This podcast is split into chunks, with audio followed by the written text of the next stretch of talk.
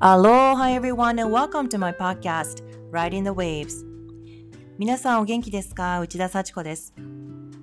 さて今回のポッドキャストは特別に911ニューヨーク同時多発テロのメモリアルスペシャルをお送りしたいと思っています。アメリカでは伝統の一部としてボランティアの消防士が大変多いのをご存知でしたでしょうか？日本では地方公務員が消防業務を受け持っていますが、アメリカの場合は活動の運営資金や維持するためには税金の一部が充てられ、その活動のすべて、または大半をボランティアが担っているんです。日本では考えられないかと思いますが、人件費、必要経費は基本ボランティア、自分たちで稼ぎ出しているんです。同時多発テロが起きた時に救済活動に携わった消防士も、そんなボランティアが多く駆けつけました。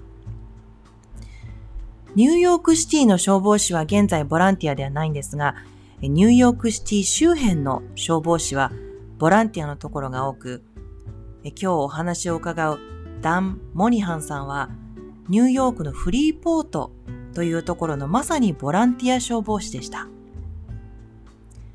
あの現場に立ち会って救済活動をしたダンさんに当時を振り返っていただき、お話を伺います。今回は日本語のボリュームよりも英語がメインになりますが、後でまとめて日本語で説明いたしますので、ぜひ最後までお聞きください。Today's podcast is September 11th Memorial Special, featuring the interview with Freeport City firefighter and 9-11 first responder Dan Monihan. I'll be dropping in some Japanese translation here and there in between, but trying my best not to interrupt the flow of his story as much as I can, so please listen. Riding the Waves, 9 11, Never Forget.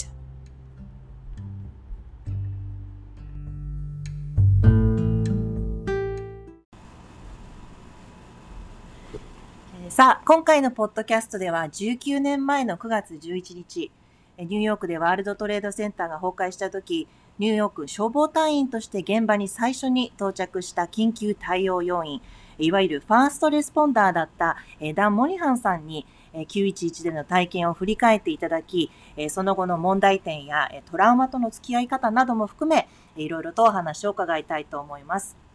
So today I'm so honored to speak to one of my most amazing human beings that I ever know in this whole wide world. uh, firefighter, 911 first responder, and my family, Damon.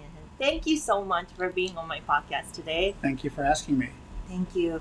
And for me to, you know, allow, you know, to talk to you about such a personal, you know, story to you. So I'm very, very happy. Thank you so much once again. And so, you know, it's September. Uh, September 11th is near. And what, like, what kind of um, how how does that make you feel like at this time of time of the year? I hate year? September. I used to love September because it's such a beautiful time of the year back home in New York City, and now I dread it every year because it just brings back a lot of bad memories. Right. Yeah. So is this still fresh in your minds? You think everything? Yes, everything is, especially when you start to get close to the anniversary. Um, it tends to bring everything back to you and back into the forefront in your mind. Uh, and you then, of course, start thinking about things and uh, thinking of all the friends that were lost, and it becomes a difficult time of year. Right. Yeah. And this is the first time you're actually spending uh, this time of the year in Hawaii. Yes, I've never been outside of New York this time of year. Right. I've always been in the past 19 years now it's 19 years ago. I've always been back home in New York. How does it make you feel? Like, is it easier being in Hawaii, or is it the opposite? I think that it's a little bit more difficult because I'm normally used to being with a lot of people that I know. Uh, the Muldowney family, who's Richie was one of my best friends. Mm-hmm. So I'm with the Muldowney family and the Watson family. Kenny, his cousin, was also a firefighter, died in the Trade Center. So I, I get to see these people, Mhm. and it's very bittersweet. It's always difficult, but after the ceremony, ceremonies, you go and you know you do what every culture does. You Right. you talk stories and remember, and you laugh and you cry, and you try and bring up all the funny stuff about them. Mhm. Um, so I'm going to miss that this year. And that is going to be very strange. Um, they're not doing the tribute and lights this year, from what I understand. So that's going to be strange for everybody. Right. But COVID, hmm and it's a whole new world. So things will be different. We're just going to see next Friday how it all sort of unfolds. Right. Yeah. So you were born in Queens, born in Queens, born in Queens, and raised in Freeport, New York. right, which is on Long Island. Right. And then you were the Freeport's uh, firefighter, right? Yes. Yeah. And so, can you tell us a little bit about why you chose to become a firefighter, Uh, and a little bit about your background? So I'm actually a third generation firefighter. There was Mm-hmm. nothing else I ever wanted to do but be a firefighter. Wow. Ever since you were little. Ever since I was a little kid. And I never outgrew it. Wow. It never changed. It actually became more and more and more. Mhm. Um, so the first I, I enlisted in the Marine Corps. I spent four years in the Marine Corps. Mhm. And then I went back home and I immediately joined the fire department after. And I spent the next 20 years as a firefighter. Wow. um, and I, it was it made me very happy. It made me very. I found a family. Family can be problematic sometimes, right? Mhm. Yep. Yeah, family can be difficult sometimes. Yep. This is a family that you're literally risking your life with. Right. That you're literally crawling down burning hallways with. Mhm. Um, that you get into really tight spots and you know that that person is watching out for you, and you're watching out for that person. Yeah. Um, Mhm. my great great uncle was chief of the Metropolitan Volunteer Fire Department when New York City was a volunteer fire department, Wow. and he was chief during the during the Lincoln Mhm. presidency, Mhm. 1865, during the Civil War. Oh my God, that's amazing. That's how, yeah. So the only thing I ever, ever, ever wanted to do was be a firefighter. Um, and it, I just never outgrew it. I used to go chasing fire trucks when I was a kid. I never outgrew the excitement. uh-huh. Um, so when I was 17, I went to the recruiter's office, and I, in the Marine Corps recruiter's office, I joined the Marine Corps. Spent four years in the Marines, another adrenaline junkie kind of thing Right. And then when I got out and got home, I went right to the fire department. Mm-hmm. And my first day in my firehouse, I had my first fire. It was, yeah, Wow. I was really, really excited. It takes people sometimes like months to get their first fire. Mhm. First day in my firehouse, first fire. Wow. Yeah. So I, I was off to a great start. Mm-hmm. And it was everything I expected, and it was everything that I was thought it was going to be. Mm-hmm. Um, I joined the, I think I may have mentioned earlier, I joined the Explorer program, which is part of the Boy Scouts, Okay. which is, they have explorers for police departments, fire departments, all different things.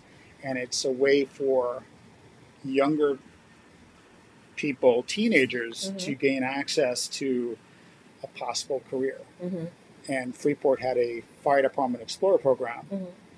You were supposed to be 14. I lied about my age. I was 13. They never checked my birth certificate or anything. So I got in early. Okay. That's how badly I wanted to be a firefighter. Yeah. Yeah. I can tell.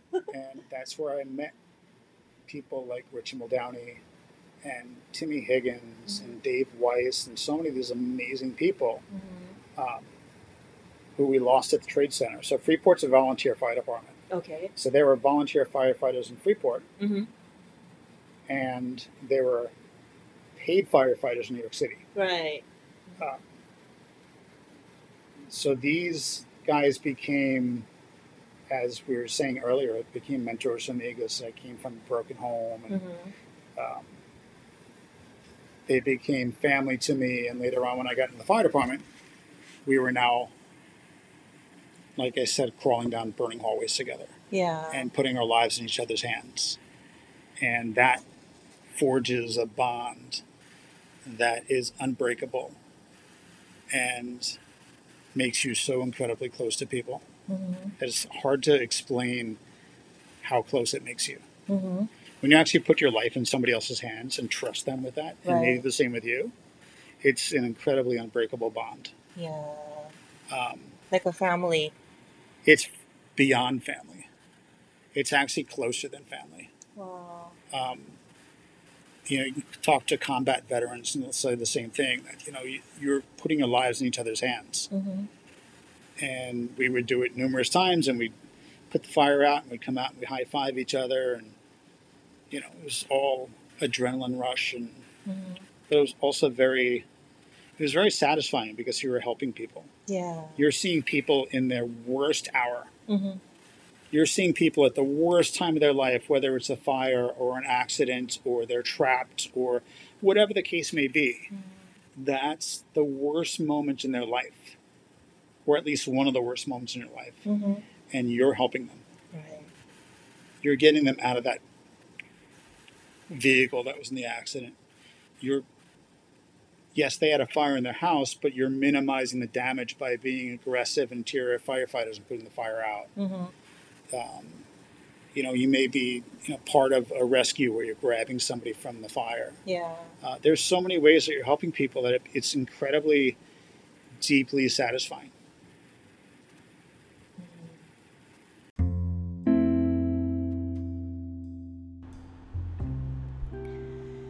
ニューヨークの9月は年間でも一番過ごしやすく美しい時。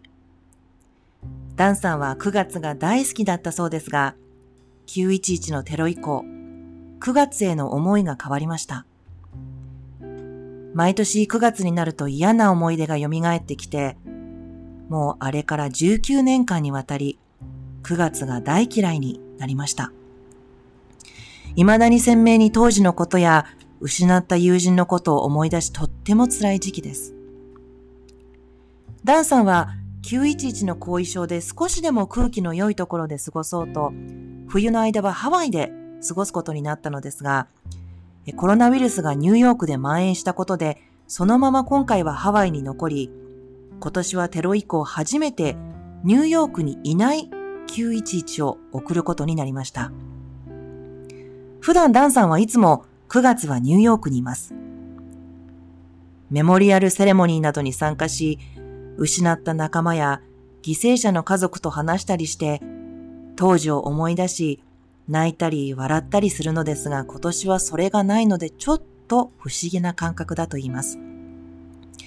今年は追悼の光という恒例のトリビュートライトのセレモニーもコロナウイルスの影響でなく、遺族が犠牲者の名前を読み上げるグラウンドゼロの式典も中止となり、今までとはちょっと違った911なんだそうです。ダンさんはクイーンズ生まれ、3世代にわたって消防士の家系に生まれたこともあって、小さな頃から消防車の車のおもちゃでいっつも遊んでいたし、夢は消防士になることしかなかったそうです。4年、アメリカ海兵隊に属して、その後20年消防士として活躍しました。命を犠牲にして、共に人を救うために集まった仲間たちは、家族、いや、家族よりも強い絆があったそうです。ニューヨークの消防士がまだボランティア団体だった時代、ダンさんの先祖の叔父は、リンカーン大統領の時代のチーフを務め、南北戦争の時にも大変名誉な位にあった消防士でした。ダンさんは、とにかく消防士になる以外、他のことは考えていなかったそう。しかも、消防隊員として仕事を始めた初日に火災が起こり、初日から人の命を救うことができて、ものすごい満足感を得たそうです。アメリカでは、10代の子供たちに消防士としての仕事の素晴らしさを教えるエクスプロアというプログラムがあります。ダンさんはとにかく一日も早く消防士になりたかったので、本当は応募は14歳からなんですが、まだ13歳の時点でこのプログラムに応募しました。そこで、リッチ・モダーニ、ティミー・ヘイゲン、デーブ・ワイズといった彼の生涯の友人となる消防士の仲間と出会いました。ダンさんが所属していたフリーポートニューヨークの消防士はボランティアで、そこに集まった仲間たちは複雑な家庭環境から来ている人も多かったのですが、消防士として自分の命を放り出して誰かを助ける。また、人を助ける過程で自分の命を仲間に預け、信頼し合えるような仲間と人生を共にすることで、家族以上の強い絆を持つことができたんだそうです。消防士としての仕事は大変満足度が高い仕事。死にたくないと救いを求めている人たちの手を引っ張って、ワーストモーメントから人を救うことができるという大変やりがいのある仕事でした。とダンさんは語っていました。さて、ダンさんに今回911の話を伺うんですが、ダンさんはこのようにオープンに自分の体験を話すことに抵抗はないのでしょうか人に話せるようになるまでどれくらいの時間がかかったのでしょうか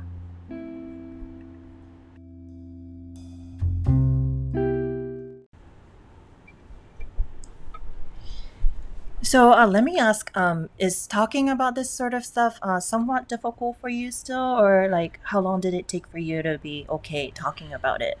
It can be difficult at times. Uh, I used to only talk to other people who were there. Mm-hmm. Um, you know, I, I, I'd heard, always heard this this thing about people who were in the military. I was never in combat in the military. I'm a veteran, but I'm not a combat veteran. Okay.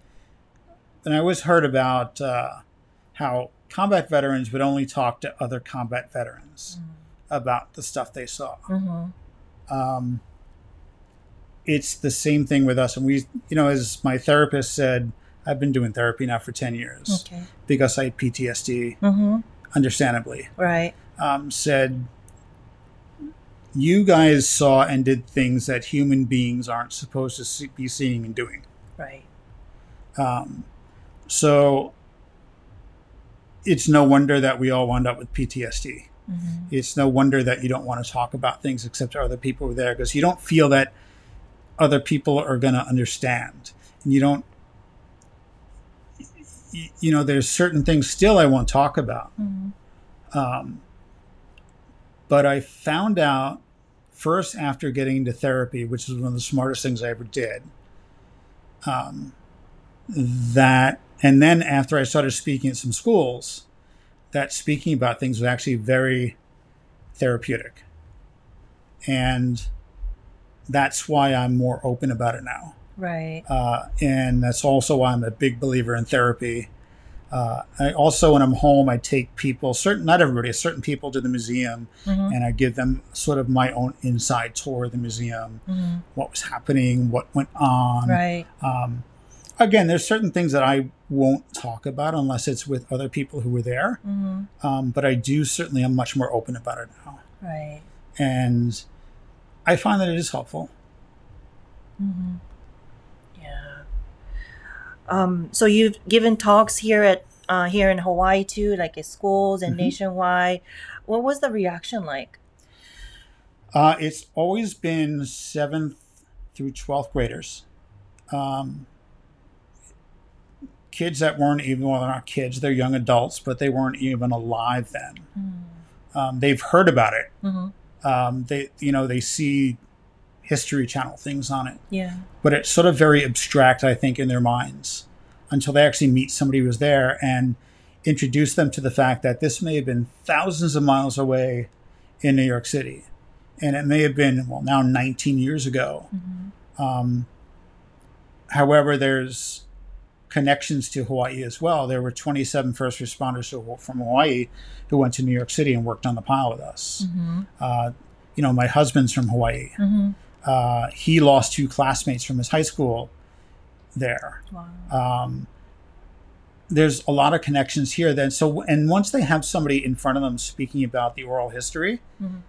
it makes it much less abstract, and it introduces it to younger generations, which is good because we really want, we don't want the history forgotten. Right. We want to make sure that they know not only what happened then, Mm-hmm. but also what continues to happen because we are sick. Mm-hmm. Uh, we continue to die at alarming rates. Uh, there's 68 known cancers that are attributed to the World Trade Center work and the air there. Um, we are We lost last week alone four more people. We lost one yesterday. So we're we're dying at faster and faster rates, and we want to make sure that people know about that as well. Right.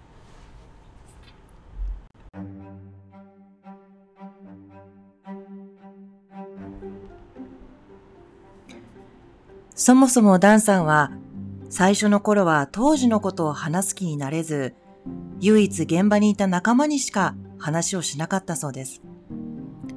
戦争に行った軍人も現場で何が起こっていたか何を見たのか、そこにいなかった人以外には自分の体験を話さないというケースが多いそうですが、ダンさんの場合も全く同じでした。彼はもう10年以上911の影響で PTSD があるのでセラピーを受けています。セラピストによると、君たちは人間が見たり、やるべきでないことを体験した。誰にも理解してもらえないのでは、という不安から自分の話をしない、できないのは当然だ、と言われたそうです。未だにダンさんは誰にも話さないことはあるそうですが、ただ、セラピーをやるようになって自分の気持ちをオープンに話すようになったり、学校などで子供たちの当時の体験を話すようになって、自分にとってこれってセラピーになっているなって感じるようになったそうなんです。話をするのは通常中学1年生から高校3年生ぐらいが対象で、彼らは同時多発テロのことは聞いたことがあるけど、テレビで見ただけという子供がほとんど。19年前の遠い場所で起こったことではありますが、でもハワイからも27名のファーストレスポンダーがニューヨークに向かい、あの瓦礫の中を処理し、救済活動に携わった人がいました。また、ダンさんのハズバンドはハワイ出身ですが、彼のクラスメートも2名亡くなっていたりと、いろいろなつながりがあり、特に若い世代に歴史を口頭で伝えていくことの重要性を感じています。テロで亡くなった人だけでなく、当時、救済活動に携わったり、現場にいた人たちは、後遺症で日々苦しみ続けているし、どんどんその影響で病気になり、今も亡くなり続けています。ワールドトレードセンター関連の癌は68種類にも及び、先週だけでも彼の仲間が4名、昨日も1名亡くなり、そうして死亡するスピードもどんどん速くなってきているということも忘れてほしくないと語っていました。さて、ダンさんは19年前の9月11日、両方のタワーが崩壊した時点で現場に到着しました。実際その現場にいたダンさんにはどのような状況だったのか、当時を振り返ってお話ししていただきます。そしてここからは英語のインタビューをノンストップで30分ほどプレイしますが、ダンさんのお話をカットしたくなかったので、こうさせていただきました。インタビューの終わりでまとめて日本語で説明しますので、皆さん最後までどうぞお聞きください。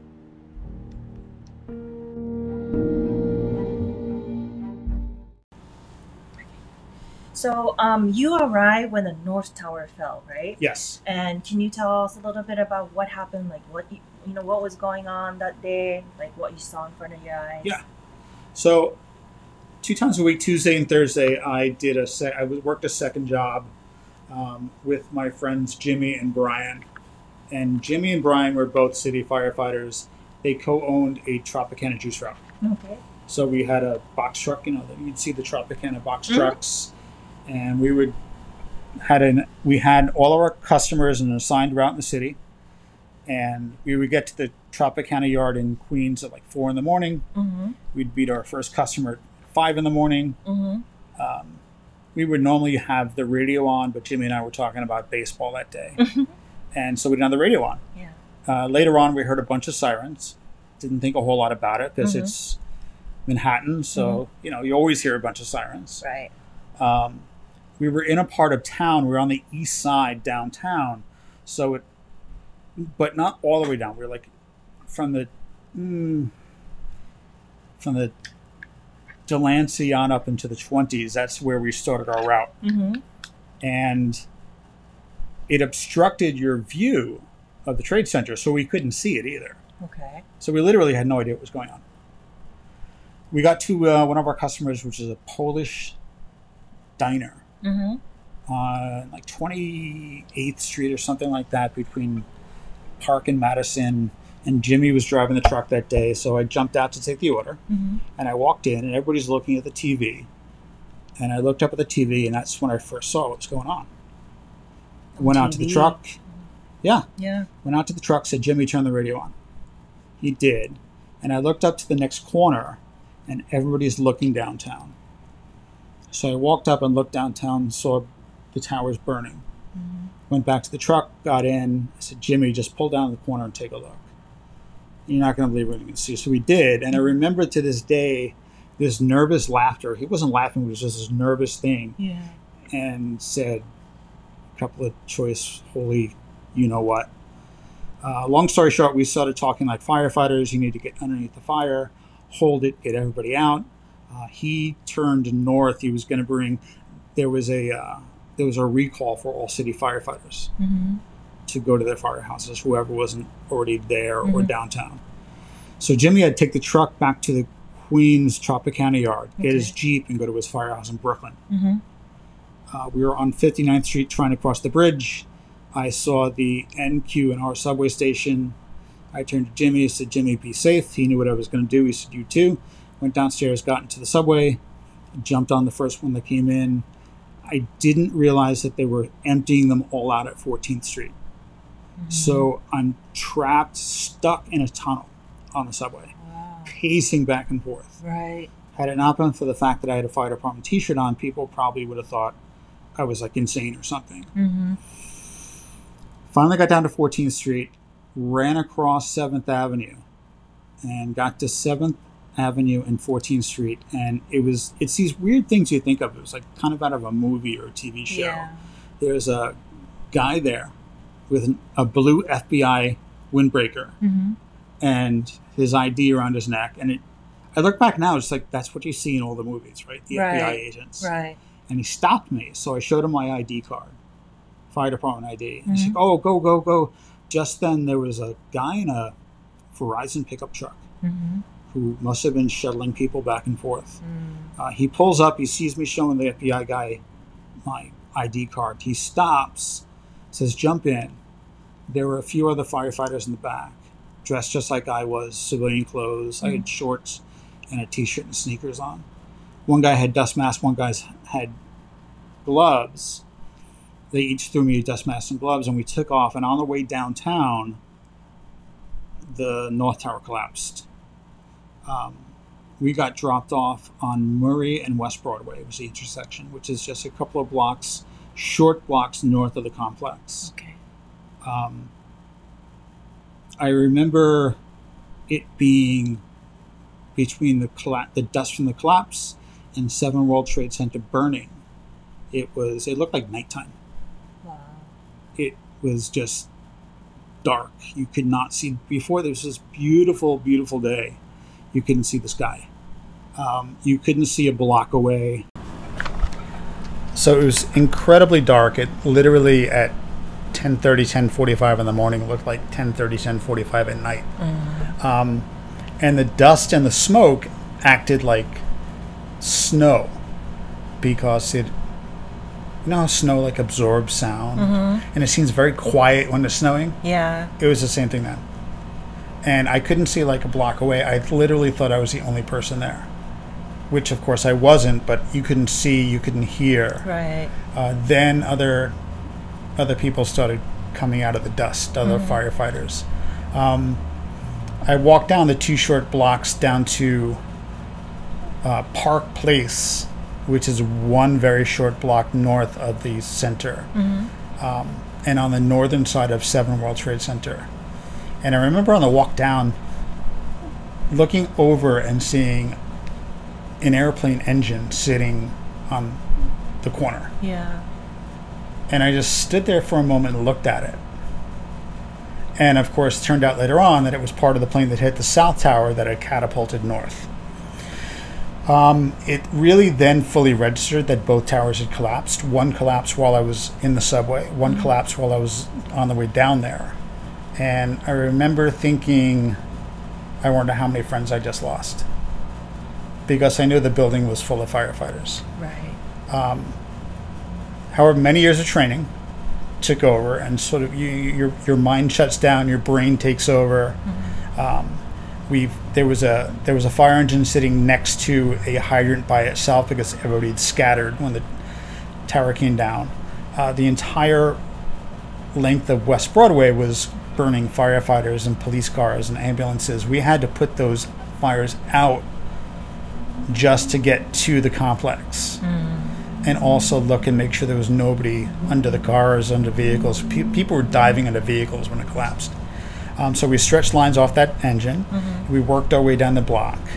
Uh, as we were doing it, there were, and this is a very tall buildings, very narrow street. Um, there was an explosion, and we thought that it was secondary devices. Right. we thought that somebody had planted stuff so when the firefighters went in they could blow you know? It turned out what it was was actually the tires on the burning fire trucks were blowing and they were echoing off the buildings. Um, so it sounded like bombs because these are big tires. Um, finally worked our way down uh, the rest of the day uh, you know, we had taken an engine back to this firehouse not too far away to rate it for equipment. I got gear then, uh, you know, a helmet and turnout coat, pants, the whole thing, uh, which I returned later on.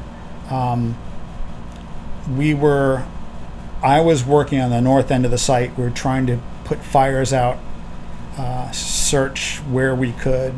Uh, we had tr- problems getting water.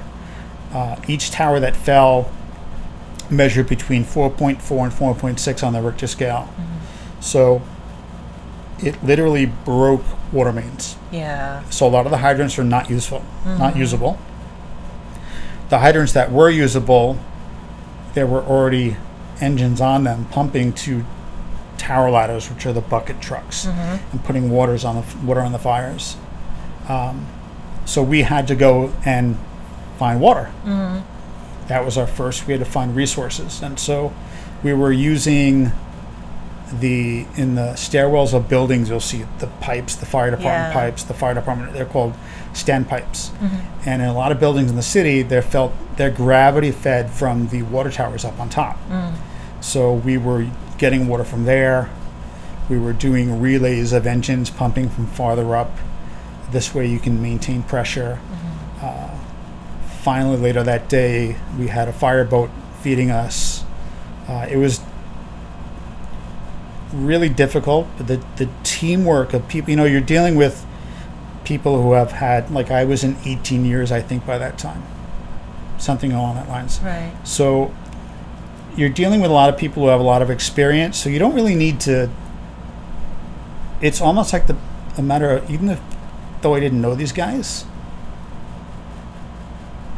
everybody knew what to do. Mm-hmm. It was almost unsaid, Yeah. and you're just working together. Yeah.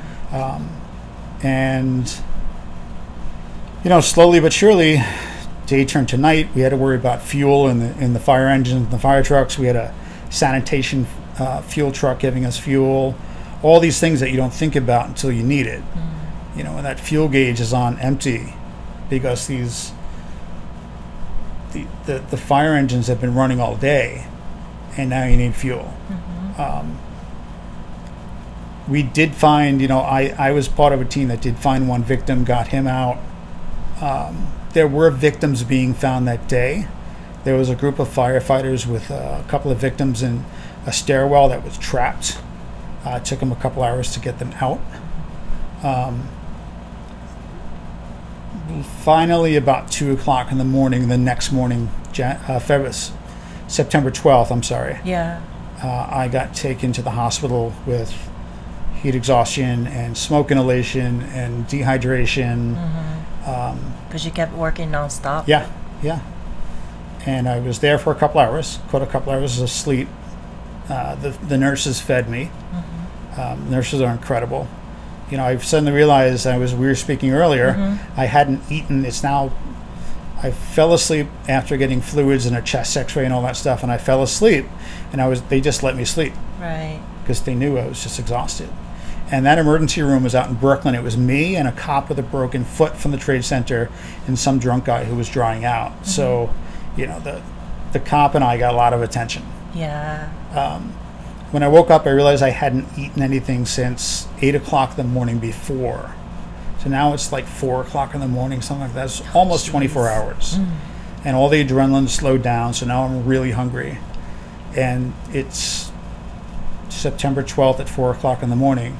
There's nobody open for food. Mm-hmm. The nurses took bits and pieces from their own lunches mm-hmm. and they fed me. Hmm. And incredibly kind. And then the doctor came over with the discharge papers and said, you know, if if I sign these, if you say you're going back, I can't sign these. So you're not going back, right? and he almost like literally winked at me. He's like, no, no, doctor, I swear, I promise. Right. And he signed them and he gave them to me, and I went out. There was a police van there, and I said, are you guys going back downtown? Yeah, jump in. So then that's jumped in, and that's mm-hmm. that was the start of a, a month downtown. Wow. And the whole time were you, you know, aware or anybody was aware of the health damage that could cause you guys? You know, it's Giuliani, who was the mayor at the time, who was, for many reasons, not a very good mayor, not a very nice man, not a very good human being, was walking around saying, The air is okay, the air is okay. They wanted to get Wall Street open. Wow. Christine Todd Whitman, who was the former governor of New Jersey and had a lot of people who were affected who lived in New Jersey, who worked at the Trade Center, Port Authority firefighters, Port mm-hmm. Authority police officers, all sorts of people, all sorts of her former constituents. She was the head of the Environmental Protection Agency for the Bush administration. Mm-hmm. She was walking around saying, No, the air's fine. The air's fine to breathe. They all wanted all the downtown businesses and banks and Wall Street back open. That's crazy. Um, you know, we in, we didn't have any breathing apparatus for a couple of weeks, a week and a half or so. Mm. We had dust masks which would cake up and you know, right. Um,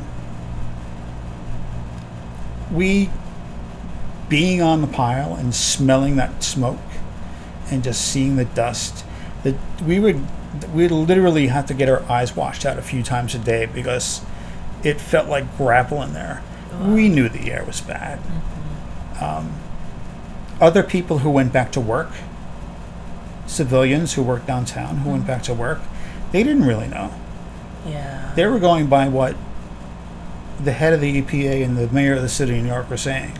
The air is fine. Yeah. Yeah. Whitman finally, about five years ago, came out and apologized for it. It's too, Too little, too late. late. Yeah. People are actually dead because of what you said.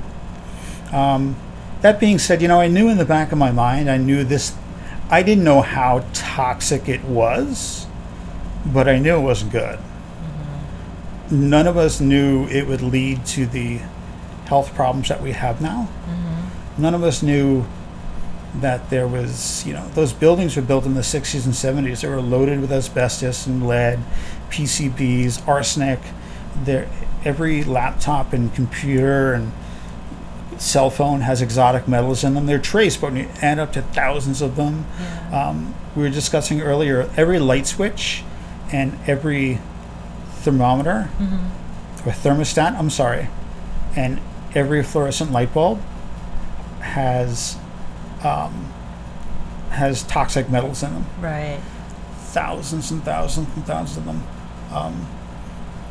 That's all mixed Pulver- together. Pulverized glass, pulverized concrete, pulverized gypsum board, um, jet fuel, uh, and mercury is actually what's in the light bulbs and the light switches and the and the the, the thermostats.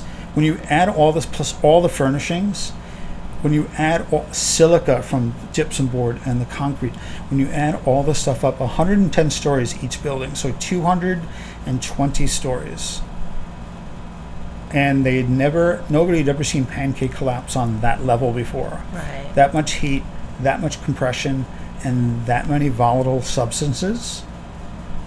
We didn't realize at the time. I knew the air wasn't very good. You know, years later, there's over 2,000 of us dead from it, yeah. and many of us are really sick and getting sicker. Mm-hmm. Um, that being said, I, s- even if I knew, I still would have been going down there, and I still would have gone back.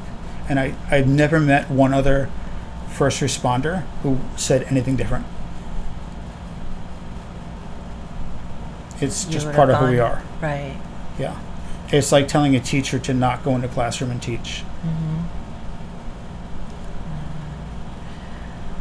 So, what are some of the common like 9/11 e- related illness? Like Um, there are 68 known cancers that are 68? Yeah, in very high numbers in age groups that are younger than they should be presenting in, that are connected to the trade center. Uh, asbestos-related cancers take 15 to 20 years to even begin to show up. wow. So we're at year 19 now. So that's going to be the next explosion of cancers. Um, the most common stuff are uh, lung issues. I have COPD. I have asthma. I have chronic bronchitis.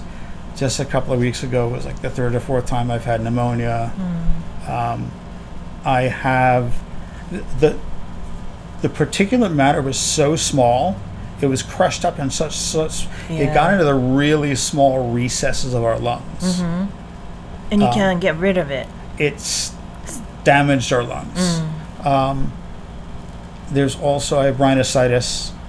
Um, another very common. I've had two nasal passage surgeries to try and work on that. Uh, I had a brain tumor taken out of my head. Uh, they're supposed to be very rare. I know five other people with the same brain tumor who worked on the pile. Um, uh, neuropathy. Um, these are things that I have and that are very, very prevalent in our community. Um, they did a study a few years ago at Stony Brook Medical Center, which is on Long Island, which is one of the centers tracking us. They track us. They make sure that we have physicals every year, and they track us, see what sort of the, is trending with our health. Um, I remember I used to get really frustrated because I would forget things Right. and Jarrett would say, "It's okay, don't worry about it. Just write things down in the calendar." And I'd speak with other friends of mine who were at the trade center. Mm-hmm. I said, you, "Are you forgetting things?" Like, "Oh my God, yeah." They did a study of 500 first responders over five years, and found that we were experiencing cognitive difficulties, and they think it may lead to early onset dementia or Alzheimer's. Mm-hmm. Um, Well, is it because of the trauma that you guys went through, or what? they're what's- not exactly sure. sure. yet. Mm. it may be i think they're leaning towards it being a mix of environmental stuff Yeah. and the trauma Mm-hmm. um, so those are you know sort of you know I, I have a bunch of two years ago when i took blood work lupus showed up which is really prevalent and then that sort of and the thing with a lot of the a lot of the the, the autoimmune stuff which is i have a few different you know autoimmune things are very prevalent also. And it's kind of like playing whack-a-mole because one will show up and then recede another one will show up and then Yeah. and so it's it's difficult to to place like yeah you had and the doctors say it's common for this to happen. You had this show up but then that receded and then uh, this is showing up. Um, so there's a lot of new things that are presenting themselves which we knew would happen. Um, there's a lot of of course ptsd which i try to leave the d off of ptsd Right. because when you say, you know, disorder, it's, you know, this isn't a disorder. It's something that, you know, like like I said earlier, my therapist said, you guys are only humans are not supposed to be seeing this kind of stuff. So it's not a disorder. It's normal. It's natural. Right. Um, so that's kind of some of the stuff that we're dealing with. Um, you know, I've lost a lot of friends since to cancers and to uh, sarcoidosis, sarcoidosis in the lungs, which is sort of crystallization of the lungs. Yeah. It's. I'm glad I'm still walking around. Sometimes you're sort of wincing and waiting for the other shoe to drop because there's so many cancers Right. and so many people have passed away from them. And what about like the the programs, like health programs or um, like compensation fund and that sort of thing? Like, what have the the government done for that? After the first year, they set up. There was funding from the White House for two hundred and forty million dollars a year to open up the first couple of treatment centers and tracking centers, so they would start tracking what's going on with us. Um, and this is not to get political, but the Bush administration then invaded Iraq and they needed money, so they trimmed back our healthcare system Yeah. to $170 million a year, then to $140 million a year, and then down to $70 million a year. And there were centers that were in danger of closing. Mm-hmm. He did it very quietly. Uh, President Obama became president. He reinstituted emergency funding to the original levels of $240 million a year. We were already down in D.C., a bunch of us, sick and literally dying trade center first responders, trying to get a bill passed. Um, they gave us a temporary five year bill that would give us health care and compensation. Compensation. Uh, if you were sick and you spent money on anything that turned out to be trade center related, you could actually recoup that money. If- Hundred percent. Um, you know, depends on how good your record, record was. Right. Um, if you had a family member who died, you could claim compensation for, you know, what they may have had in future earnings and get that back. Um, if you, you could also get compensation for certain illnesses. Like I get comp- I got compensation for a couple of different illnesses. Yeah. Um, but it was limited to five years. Not And enough. Mm-hmm. Not enough. And we knew that we were glad that we got the bill that we had, but we knew that we had to go back. So 2013, we started working on the next bill. It took a couple of years. 2015, we got a permanent health care bill that would last through 2090. And the health care bill covers first responders and tradespeople who work down there, like iron workers, volunteers, the people who are feeding us. But it also covers people who lived in the area, people who worked in the area, uh, school kids who were in the area and had to evacuate. It covers all of those people. Now there's over 100,000 people in the program. Um, some of them are just being tracked, some of them have health conditions, Yeah. some of them are very sick. Um, so they gave us a permanent health care bill till 2090 so it would cover the youngest people that we knew about, which were the school kids Right. but they limited still the compensation to five years. Um, we told them that we were getting sicker. We told them that we are dying at fasting rates, that we needed a permanent compensation bill. We finally worked on that and got that passed last year. So now there's a permanent health care and compensation bill. Um, That just seems like it took so long. it literally took a bunch of sick and dying first Yes. responders and Jon Stewart, who helped us embarrass people, um, and some of our people, the press that we knew, literally embarrassing people in Congress. And still, there were some people who voted against it. yeah. Is there still uh, anything else that you guys are still working on to make changes? We're always working on getting new illnesses that are arising. Get they do it. these Mhm. studies, like I was speaking about earlier. Uh, we're still working on getting, as it becomes clear that there's new illnesses that are connected with this that are taking a while to show up, especially now that there's going to be, as I said, the asbestos-related cancers that will be showing up. We have to work to get those added to the list of recognized illnesses from the trade center. Uh, the bill covers as long as something is recognized as trade center related, it's covered 100%. Yeah. Um, but it's now now that's the next battle is illnesses that start to appear and start to appear in large numbers that have the science behind them, getting them added to that list. I see. Mm, so still a long way to go. Seems like. Yeah. But at least we got a lot of we got a lot of stuff done already. Which is, we're thankful. Right. Right. Um. So now, when did you retire as a firefighter? Uh, two years after, because my lung capacity was really bad. My lungs were terrible.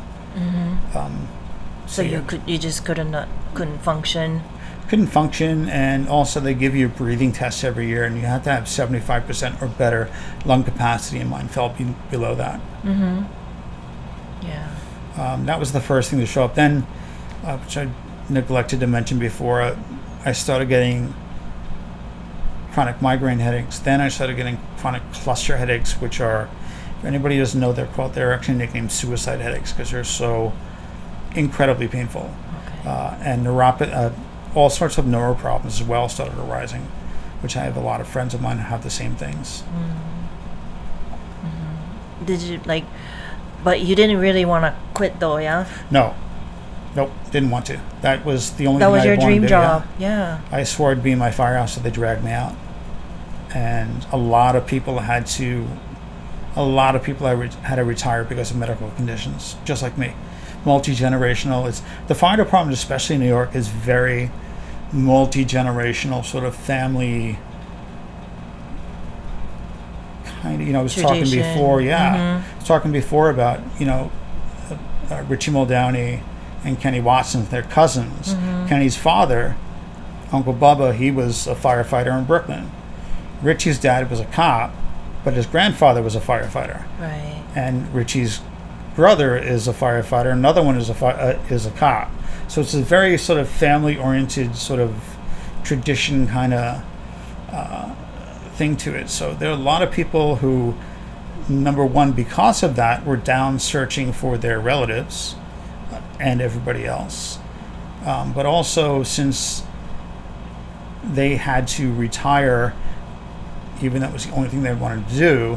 But now there's a new generation of people who are joining the fire department who's uh, you know who who lost somebody in the fire department at the trade center like their father or whose father is sick from the trade center.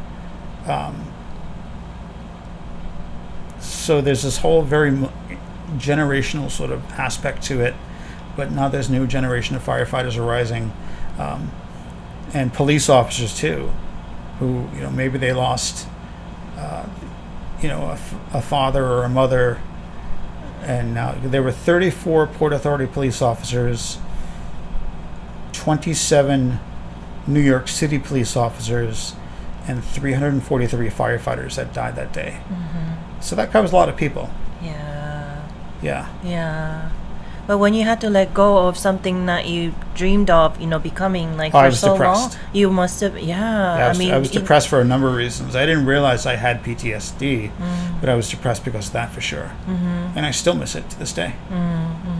it's like a, a part of yourself is gone, Mhm. right? Yeah.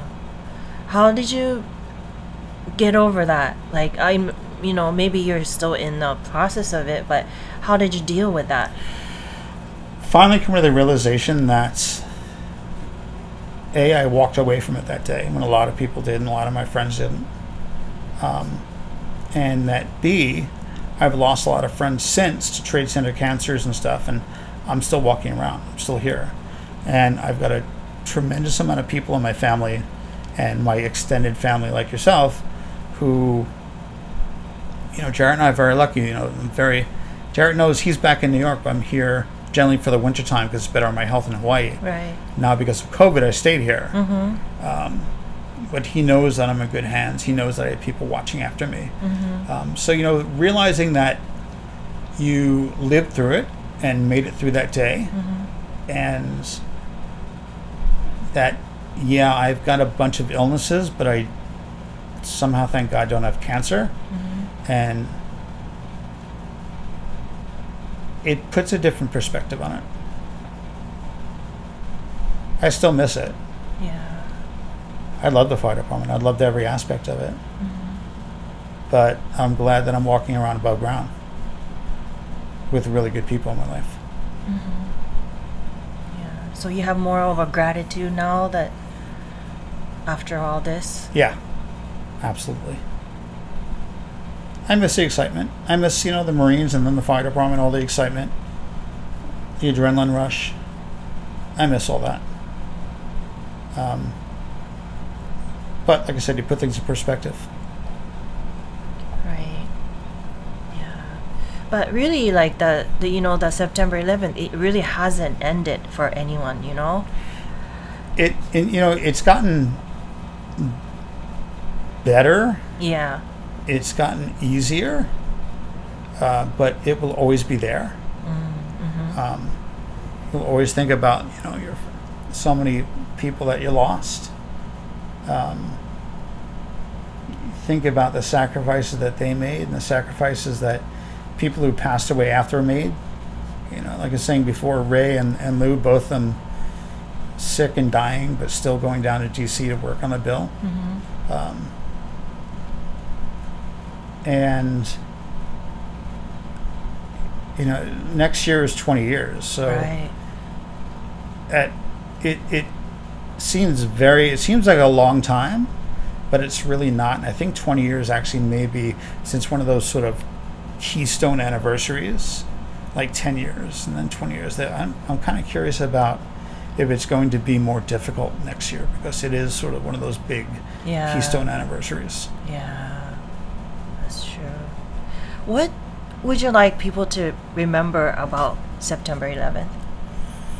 Um, always remember the you know not only the firefighters and police officers that passed away that day, but you know so many people who, so many innocent people who were just going to work. Um,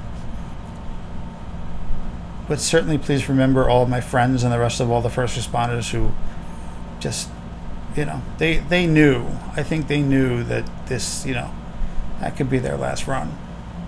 Um, but they went up those stairs and they walked up those stairs trying to get people out and got they got a lot of people out of those buildings that day. Yeah. um, so remember their sacrifice. Remember also the people who have passed away since. And you know know that this is an ongoing thing. This isn't just something that seems very abstract. Almost 20 years ago in new york city we are sick and we're getting sicker and we're dying at mm-hmm. faster rates they actually think that by the 20th anniversary the number of people who have died from trade center related illnesses will surpass the number of people that died that day Wow. and there 2,977 people died that day. We're already over 2,000 people who've died from trade center related illnesses. So it's an ongoing thing. It's not, it's actually not over. It's actually still going on and it's still taking lives. Mm-hmm. Um, so yeah, just like to people to remember that. Right. Keep that in mind. Yeah. But do you think that New York gotten stronger in that? Like after what happened? It did in the immediate aftermath. Mm-hmm. um, people really New York City is like that. You know, I, I live in Brooklyn now, so New York City is like that. You know, when something big happens, everybody gets really Right. Draws together. It's like any big city. Yeah. So like also, you know, in in Japan when they had the right The tsunami, yeah. earthquake, Mhm, the tsunami, the nuclear, uh, then Mhm. everybody was really, really, really right. Everybody right. Right. really Help strong out each together. other. Yeah. Mm-hmm. it seems to fade in people's memories. And then all of the politicians who didn't help us with the our bills, who mm-hmm. voted against our bills, every year they put up on their Facebook and Instagram, you know, never forget. And we all go onto their pages and literally tons of us saying you did forget you voted against our bill. Mm-hmm. So I like to think that you know New York City is a very resilient city. It's a great city because it's you know Queens County, where I was born, is the most ethnically diverse county in the entire world. There's more languages spoken in Queens than any place else in the world. I love New York City for a variety of reasons. Um, every September 11th, everybody, you know, never forget, never forget. I think a lot of times during the year, though, people are not aware of the fact of what's actually happening in their own backyard with how many people are getting sick. Right. Right. Um, I don't know what the answer to that is. Except for things like this with podcasts when you let people know and mm-hmm. speaking at schools when you can let people know. So we appreciate the we appreciate the fact that we're able to speak and educate people on what's happening, not only that day but in in the years after. Right. Yeah, Yeah. that's so important. Yeah. and also you know to especially a lot of the school kids letting them know that if if a bunch of sick and dying first responders with no experience in government whatsoever can get comprehensive health care passed for a hundred thousand people they can do anything they set their minds to. Mm-hmm. Right. yeah. Well, lastly, do you think if you had another chance, like, or if you had another life to live, would you become a firefighter? oh yeah. Yeah it's an easy question. Yep absolutely without a doubt So the firefighter in you, it's something that like you're sort of born with, right? I think so. Yeah. I think so. So when I was a little kid, I was chasing fire engines, and that never, that never went away. I'll still go if I see fire engines pulling two blocks over. I'll still go over and see what's going on. That never went away. Okay. Well, like I know that you, you always have that the rescue spirit in you, and you know the you have the aloha spirit in you, and you know you're like, uh, like seriously like one of the most amazing people that I know. That's and very kind of you. Thank you. and thank you so much and then to me like when i see you you know struggle I, I know you go through like a lot of pains and you know um, you know the, the lung symptoms and everything you know day to day basis and you know you're still so like focused on staying positive and inspire people encourage people and that to me is just amazing Thank you. And thank you for letting me speak. well thank you very much dad Oh, thank you, Sachiko, and thank you everybody for listening.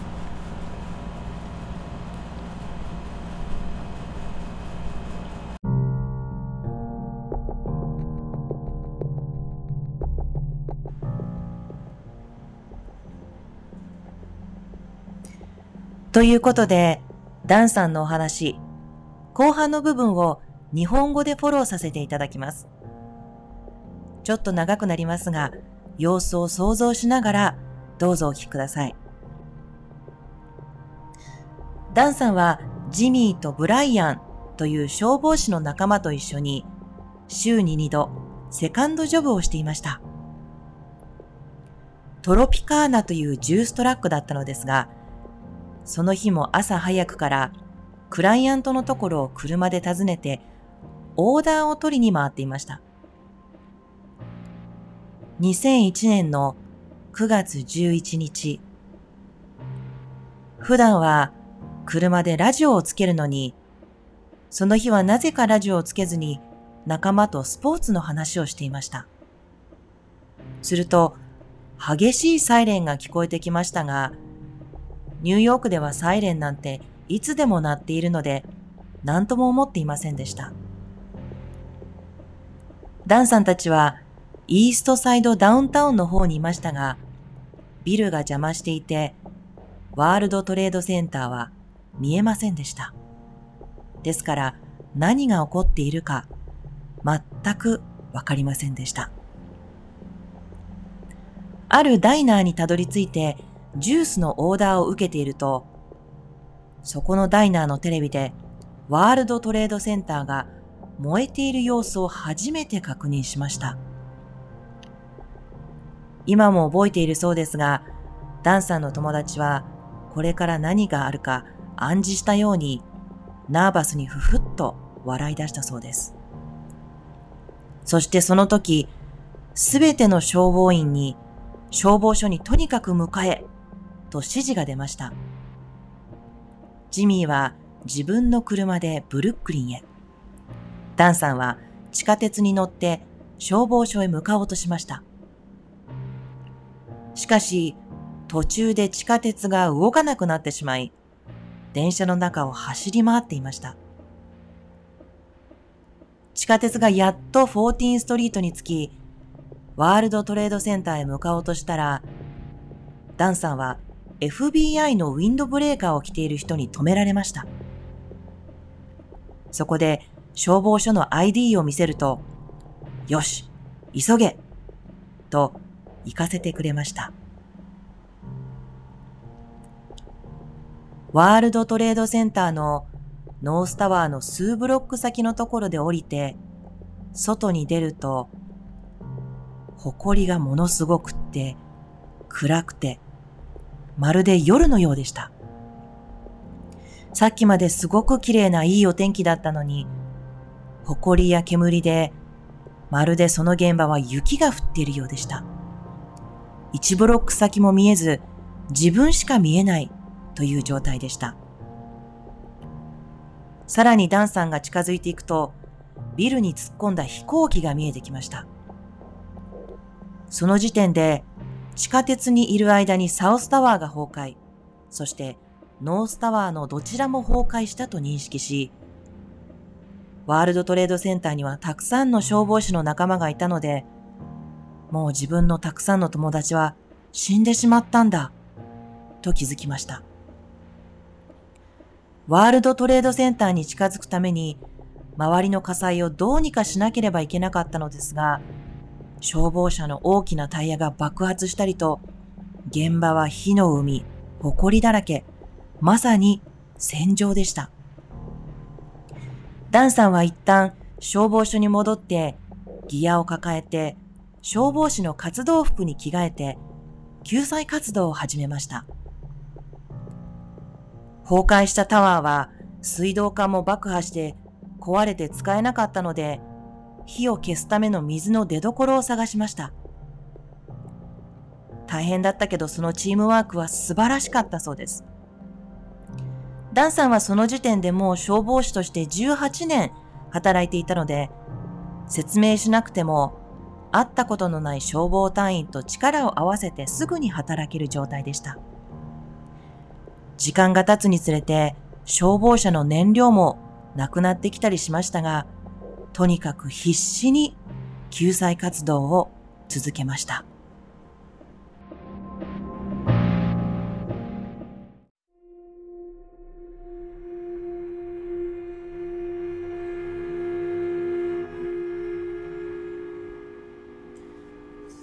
ダンさんは9月11日の朝8時以降、水も一切飲んでいなかったし、何にも食べていませんでした。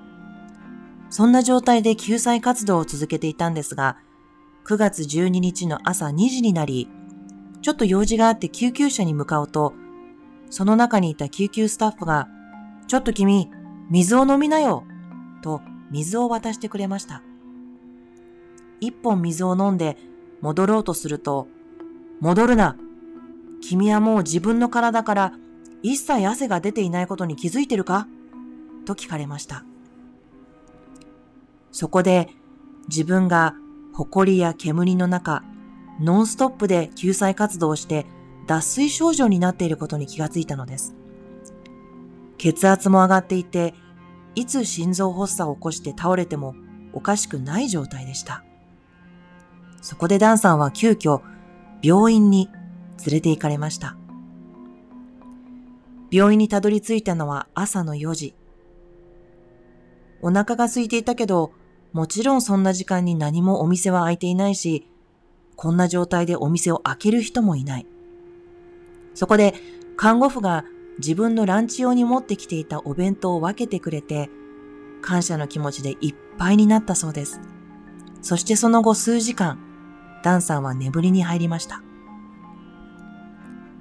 ダンさんは数時間後起きると、ドクターにこう言われました。君、現場に戻るんだったら、退院に関する書類に僕はサインしないよ。でも、ドクターはダンさんがその後どうするつもりだったか分かってはいるようでした。もちろん行きませんよ、行かないですよ。とダンさんはドクターに伝え、書類にサインをしてもらい、病院の外に出ました。すると、病院の近くに警察のバンが止まっていたので、あ、すいません、今から現場に行きますか？と聞くと、おお、行くよと言ったので、ダンさんはそのバンに乗って現場に戻りました。その後、ダンさんは1ヶ月にわたってワールドトレードセンターの瓦礫で救出活動を続けたそうです。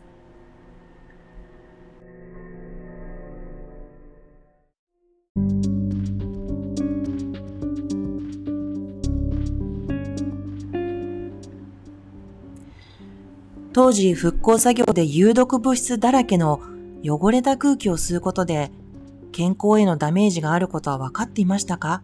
と聞くと、ダンさんは知らなかったと言います。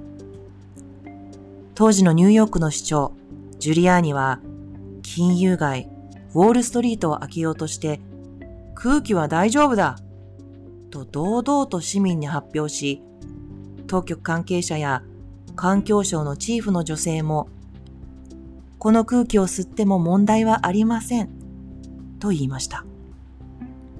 でも、現場にいたダンさんは何かがおかしいと感じていたそうです。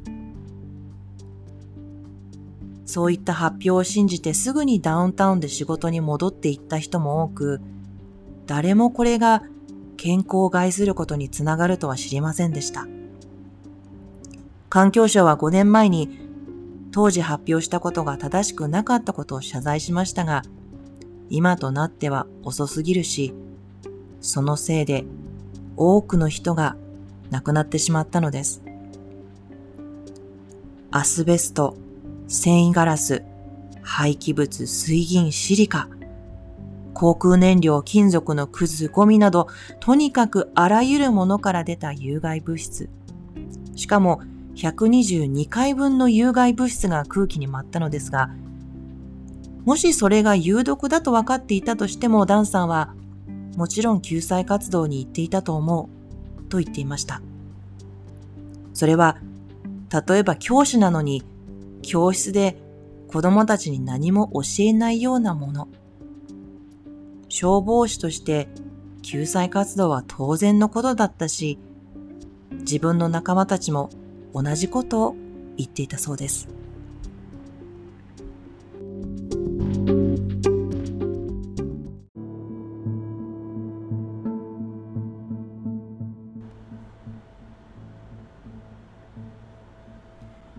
911に関連した健康障害はいろいろあり、癌に関しては68種類の癌が911関連だと認められています。特にアスベストが原因の癌は発症するまでに15年から20年かかるそうなのですが、ちょうど今、あれから19年目なので、確かに多くの人が今、急激に亡くなり始めているのだそうです。ダンさん自身は特に肺の疾患がひどく、慢性閉塞性肺疾患、喘息、気管支炎を患っており、肺炎も911以降何度か経験していて、肺へのダメージはとにかく永久的。副鼻孔の疾患もあり何度か手術をしていて、また脳腫瘍も発見され手術で取っていて、これはすべてが911関連。また、神経の疾患もあり、物事を忘れやすくなっていることにも気づいたそうです。これはダンさんだけでなく、彼の仲間たちもそうなのですが、500人の救助隊員を対象に研究をしたところ、認知障害が起こっているということなんです。それが環境的な原因なのかトラウマなのかわかりませんが、明らかに911関連なのだそうです。また、ダンさんは血液検査をしたら、全身性エリテマトーデスでもあることが分かり、免疫力も大変弱くなったそう。そしてその他にも PTSD など精神的疾患も抱えています。でも、周りの仲間はどんどん亡くなっている中、自分はまだこうして普通に歩けているというのが嬉しいとダンさんは話してくれました。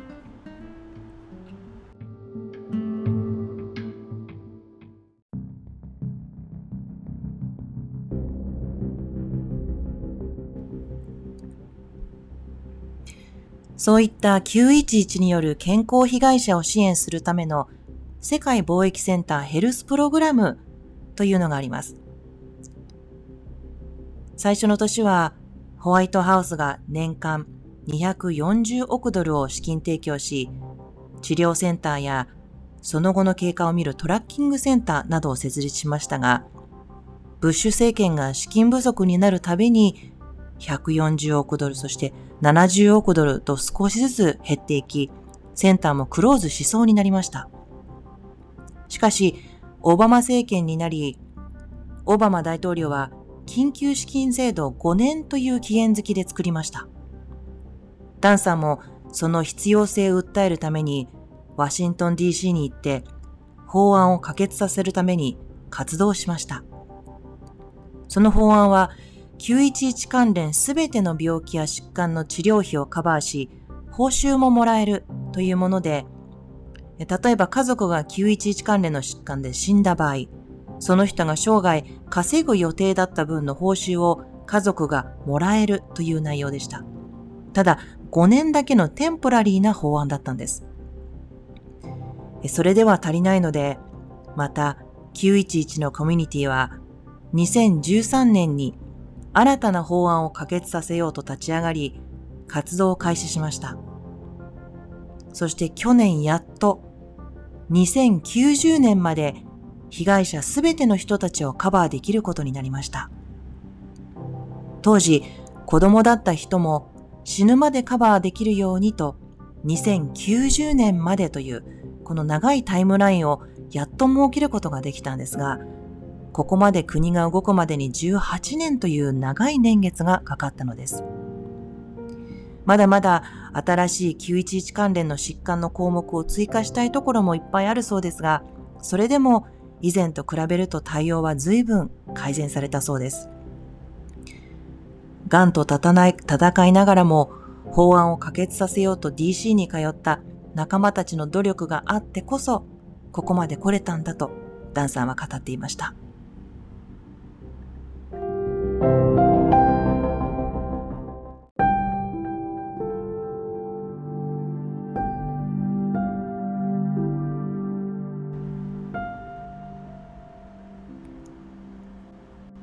ダンさんは同時多発テロの2年後、大好きでたまらなかった消防士の仕事をリタイアしました。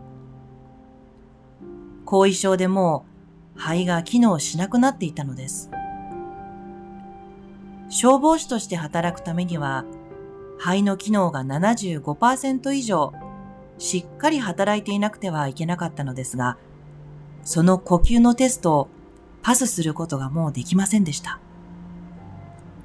そして、片頭痛、クラスター頭痛も頻繁に起こるようになり、消防士としての仕事をもう諦めるしかありませんでした。もちろんダンさんにとっては消防士になることが夢だったし、当然辞めたくはありませんでした。でも、それは自分だけでなく、911の後遺症で辞めざるを得ない仲間が後を絶ちませんでした。最近では自分のおじいちゃんやお父さんが911の消防士だったという次世代の消防士が増えています。家族が911で命を落としたとか、後遺症で今病気で辛い思いをしているので、自分はそんな家族のためにも消防士になりたい。と当時はまだ子供だった人が今大人になって活躍を始めているというケースも多く、ニューヨークではこのように家族代々消防士というメンタリティや文化が未だに根付いているのだそうです。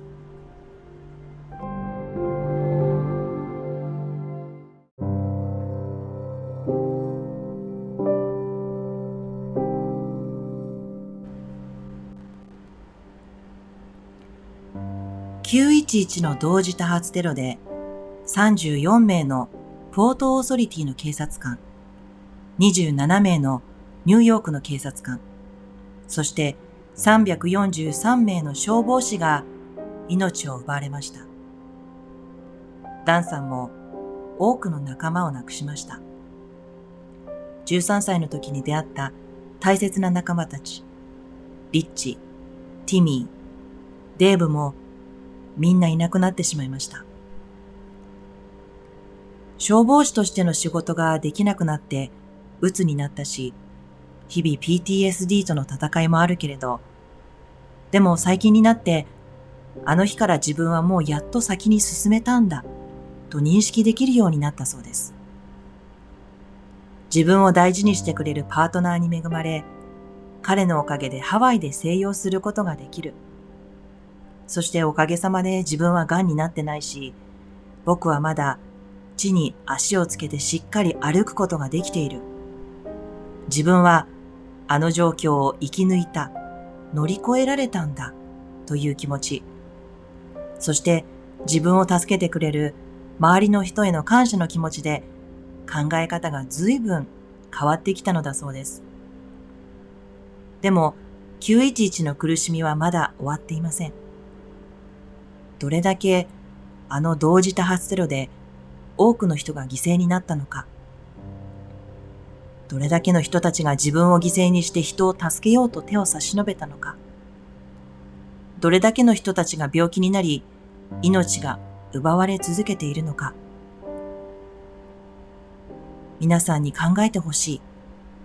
とダンさんは言います。ダンさんの仲間たちは、あの時多分これで自分が最後の救済活動になる、死ぬだろうと覚悟して、あの階段を登り上がって、多くの人たちを救済し、亡くなっていきました。その人たちのことを忘れないでほしい、と彼は言います。ニューヨークはテロのあった直後はみんなが一体となって助け合い、絆も強くなった感じがありました。ただ、時間が経つにつれて人々の記憶は薄れていって忘れてしまうのです。アメリカの政治家も自分の Facebook には911忘れずになんて綺麗事をアップしても実際法案の可決に反対した人も多いのです。日本でも311の津波があった時、人々は一体となって救済活動をしたと思いますが、残された人たちの状況は未だに変わっていないのにもかかわらず、人々の記憶からは薄れていくのです。だから、このようにポッドキャストで自分のストーリーをシェアしたりとか、学校で子供たちへ当時の体験をシェアして教育することはとってもありがたいことだと言ってくれました。病気で死を待っているだけのファーストレスポンダーたちが一生懸命財源確保をしようと働きかけて議会を動かし、10万人の被害者を救うことができた。18年という長い年月はかかったけれど、だからこれから未来を担っていく子供たちには何をやるにしても不可能はない。何でもやろうと思えばできるんだ。っていうことも伝えたい。とのことでした。来年は911から20周年。ダンさんも来年はさらにいろんな思いが頭の中をよぎるのではと言います。最後にダンさんに、もし生まれ変わったら、また消防士になると思いますか？と伺いました。答えは、Yes, of course. もちろん。Easy question. 僕は消防士になるために生まれてきて、いつも消防士の後を追いかけていた。火事があったら僕は未だにそばに行って何かできないか様子を見に行くんだ。消防士への思いは一生消えることはないよ。と教えてくれました。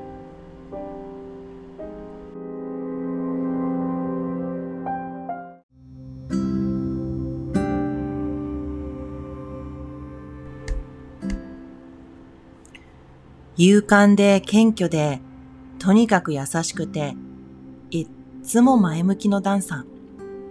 彼は一生ファイアファイター、消防士なんですよね。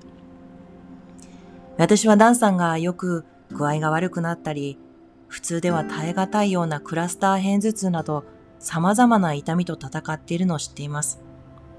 これだけ普通の人には耐えられないほどのトラウマを抱えていても、自分を支えてくれる人たちへの感謝の気持ちを忘れず、そして未だに困った人を助けようっていう情熱を絶やさない人なんです。私は自分がくじけそうになってもこんなダンさんの生き方を見ていると絶対に諦めちゃいけない。感謝の気持ちを忘れず、お互い助け合って前を向いて生きていかなきゃなとリマインドされます。Riding the Waves 今回のポッドキャストは19年前の9月11日、同時多発テロが起こった際に緊急対応要員として救済活動に当たった消防士、ダン・モリハンさんとのインタビューを特別にお送りしました。Thanks for listening everyone. Stay safe, stay healthy, and aloha!